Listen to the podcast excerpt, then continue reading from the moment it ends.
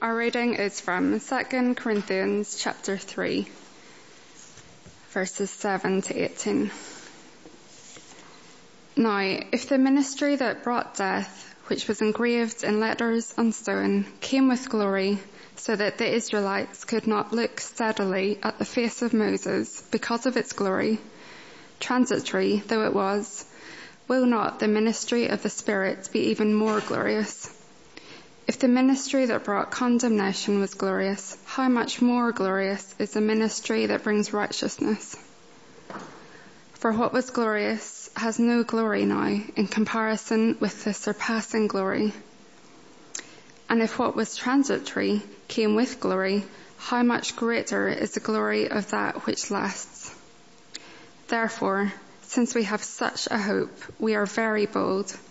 We are not like Moses, who would put a veil over his face to prevent the Israelites from seeing the end of what was passing away. But their minds were made dull, for to this day the same veil remains when the old covenant is read. It has not been removed because only in Christ is it taken away.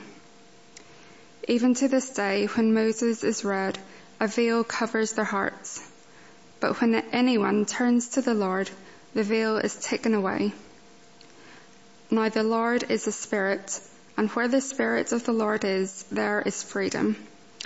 And we all, who with unveiled faces contemplate the Lord's glory, are being transformed into his image with ever increasing glory, which comes from the Lord, who is the Spirit. It's great. Thank you very much, Anne, for reading um, our passage tonight. So before I start, let's just pray. Our Heavenly Father, we thank you for this opportunity to learn from you. We thank you, Lord, for this church that has been here for such a long time, where your word has been preached faithfully week by week. And so we come to you now, Lord, and ask for your help to understand this word. We pray for your Holy Spirit to move among us, to open our minds, to soften our hearts, that we might come to know you better tonight. In Jesus' name we pray. Amen. When we hear the word glory, I wonder what comes to mind. We sung about the glory tonight. We read about the glory. We often hear the word glory in sports and other things. I wonder when you hear the word glory, what's the first thing that comes to your mind? Tonight we're going to look at three aspects of what the Bible calls glory. And in our passage tonight we can identify them in this way. First of all, the lesser glory, and then the greater glory, and then the ever increasing glory. So, the lesser glory. The giving of the law on Mount Sinai to Moses was a glorious event, says Paul in his opening statement in our passage tonight. It was glorious for two reasons. One, it was accompanied by a visible display of the presence of God. Smoke, fire, thunder, lightning, holy glow on the face of Moses so that people could not bear to look at the face of Moses. Secondly, but more important and foundational and fundamental to that, is that it was a revelation of the character of God. You remember that sandwiched in between the two events of the giving of the law, the first two tablets that Moses broke and the second two that he had in, had to chisel out by his hands the, the second, um, the commands of God. In between those two, there was an event. And Moses asked to see God's glory. Um, remember that God put Moses in the cleft of the rock, and it went something like this. And when the Lord passed by, he showed him the vastness of the universe the stars, the galaxies, the planets, the black holes, the asteroids, comets and meteorites. Then he took him around the world and he showed him the great deserts of Africa and Asia. And then he took him to the Amazonian forest and down to the snow-clad mountains of America and across the great Pacific Ocean. He took him to the North Pole to marvel at the snow and the ice and the glaciers and the polar bears. And then he went a little further south and enjoyed an evening watching the aurora borealis. Finally, before returning to Sinai, they went scuba diving along the Great Barrier Reef.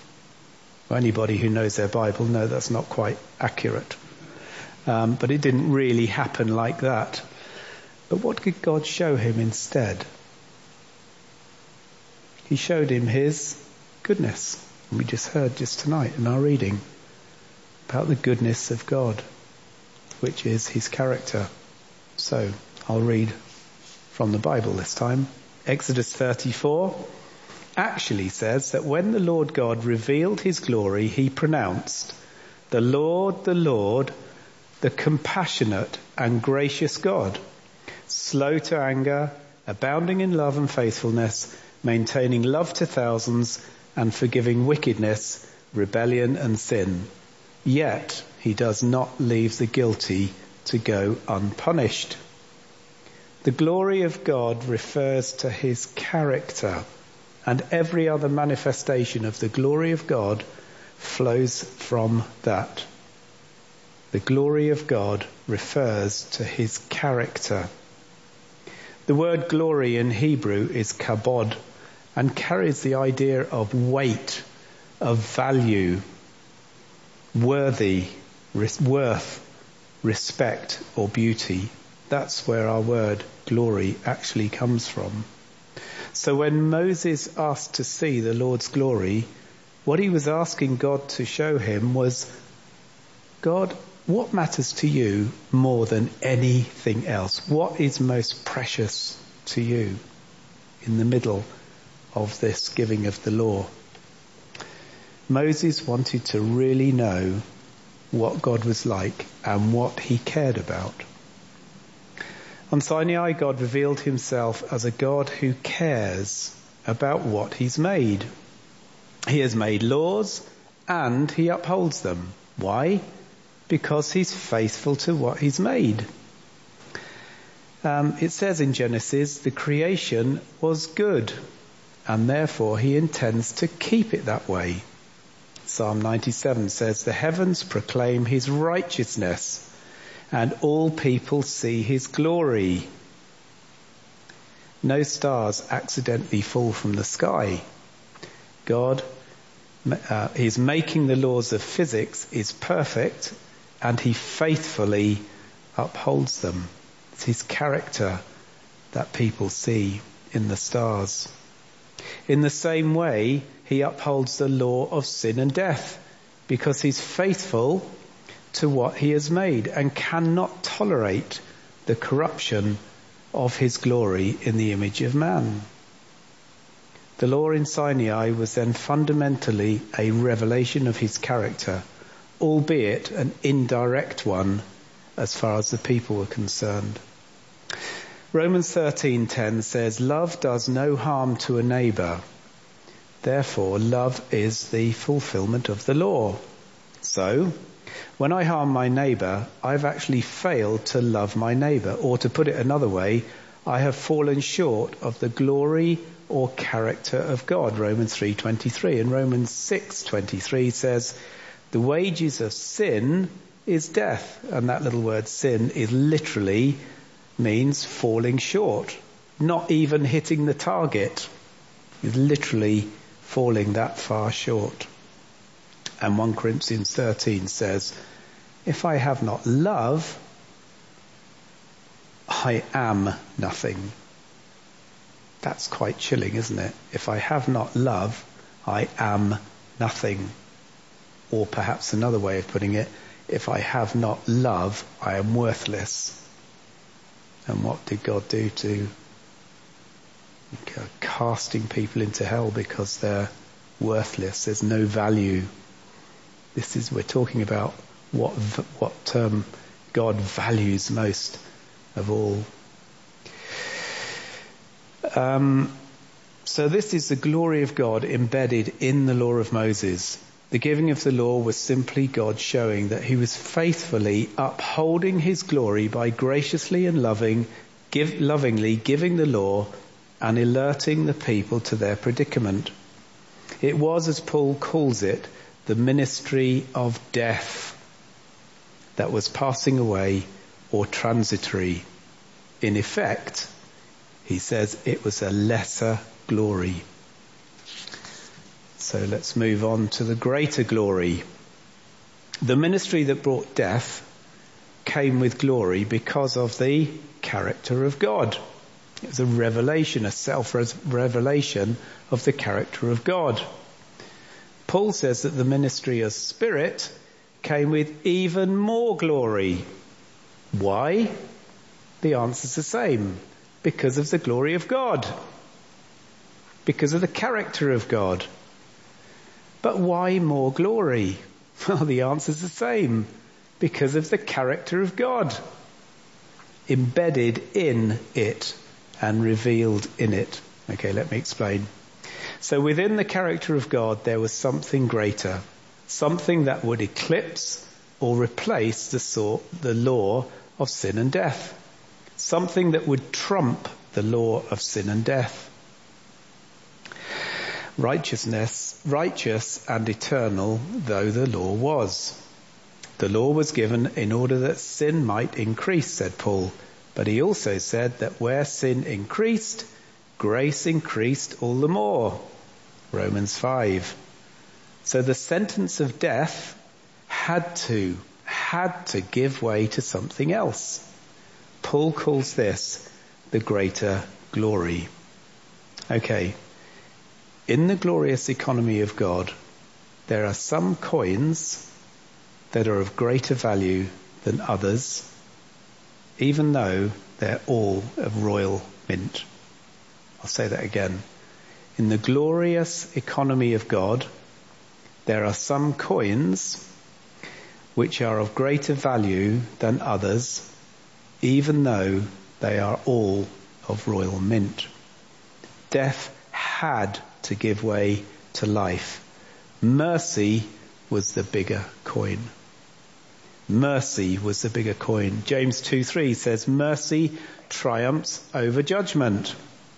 Romans 11 says, for God has bound everyone over to disobedience so that he may have mercy on them all. God is letting us into the treasury of his character. He's allowing us to see, as it were, the crown jewels, the things most valuable and precious to him. And in this case, the value of mercy. In 1943, German fighters had severely damaged the B-17 Flying Fortress under the control of Lieutenant Charlie Brown. The damaged compass was leading him into enemy territory. Franz Stigler, a German pilot, was ordered to shoot down the B-17 and destroy the enemy. As he got closer to the plane, he saw how desperately Brown was trying to save himself from the dangerous situation that would end his life. He could have destroyed Brown as he was ordered to, but instead he decided to guide and escort the B-17 to a safe zone not occupied by the Germans. He even saluted Brown before heading back. Almost 50 years later, Brown searched for his saviour. When they met, they became friends and remained friends until 2008 when they both passed away. Stigler was not remembered for all the planes he'd shot down, but only for the one on whom he had mercy. Mercy is the greater glory. We are living under the enormous weight and value of this greater glory of mercy simply because it is God's character. It is what God is like. He is full of mercy.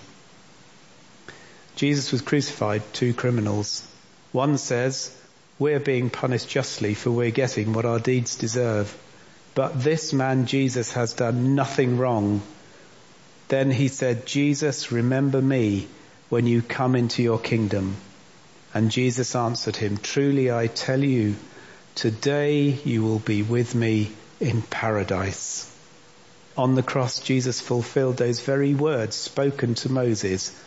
I will have mercy on whom I have mercy. We're living under this greater glory of mercy simply because that it is God's character.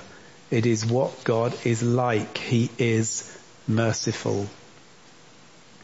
It is a greater glory because it has triumphed over death, over our death sentence. We have escaped death and we have been given life. And yet, there's even more. As if being released from death is not enough, he showers even more on us. Why? I think you know the answer. Because it's in his character to do so. Our final heading, the ever increasing glory. 2 Corinthians 3:18 says, "And we all with unveiled faces contemplate the Lord's glory, are being transformed into his image with ever increasing glory, which comes from the Lord, who is the Spirit. Not only do we receive mercy or escape the wages of sin, but we receive what we could never earn. That's grace. That's grace. Why do we receive grace? Because it is God's character. What did God say to Moses when he asked to see God's glory? He said, the Lord, the Lord, the compassionate and gracious God. That is this, what is this grace then that he has given us over and above mercy? What is it? Nothing less than to become like him. to become like God. His glory is his character and we are being made into his likeness as in our reading we're being transformed into his image. That image that we were made in and became corrupted is being restored to its former glory. Paul says, as we contemplate, or as we think about, and as we reflect on Christ, who is the manifest glory of God, we are being transformed by the work of the Spirit to be like Him. Not only are we being transformed to be like Jesus, but it's an ever increasing transformation right up to the gate of heaven, where like Christ, we too shall be glorified. We shall be made incorruptible. We will be a new creation. 1 Corinthians 15 says, for the perishable must clothe itself with the imperishable and the mortal with immortality. What incredible words. Death has been swallowed up in victory. Thanks be to God. So by way of conclusion, Jesus said, I have not come to abolish the law, but to uphold it. Again, thinking about the law given to Moses, the revelation to Moses about his faithfulness in upholding this law. By his sacrifice on the cross, Christ upheld the law of sin and death by satisfying or paying for the sin of the world. He was the spotless lamb. And the one who did not fall short of God's glory. He was the one who manifested the glory and the character of God from the moment of his conception until he breathed his last. The wealth or value of his character was more than enough to pay for every single sin that had ever been committed or ever would be, even if this present world were to go on for eternity. With God, there is always more than enough of everything. That's his character. He's a God who gives. By his death on the cross, Jesus demonstrated his faithfulness in upholding the law and demonstrating his love for us, showing mercy and grace. Luke 23, Jesus said, Father, forgive them, for they do not know what they are doing. God has shown us what he values above everything else. The blood of Christ was able to purchase men for God. It is literally priceless. Priceless because there is no other and there can be no other. So grow in the glory of God and the character of God and glorify Him in all that you do. This is the ministry of the Holy Spirit. This is the age that we live in now. May our faces shine like Moses as we are transformed from glory to glory until he comes again. Amen.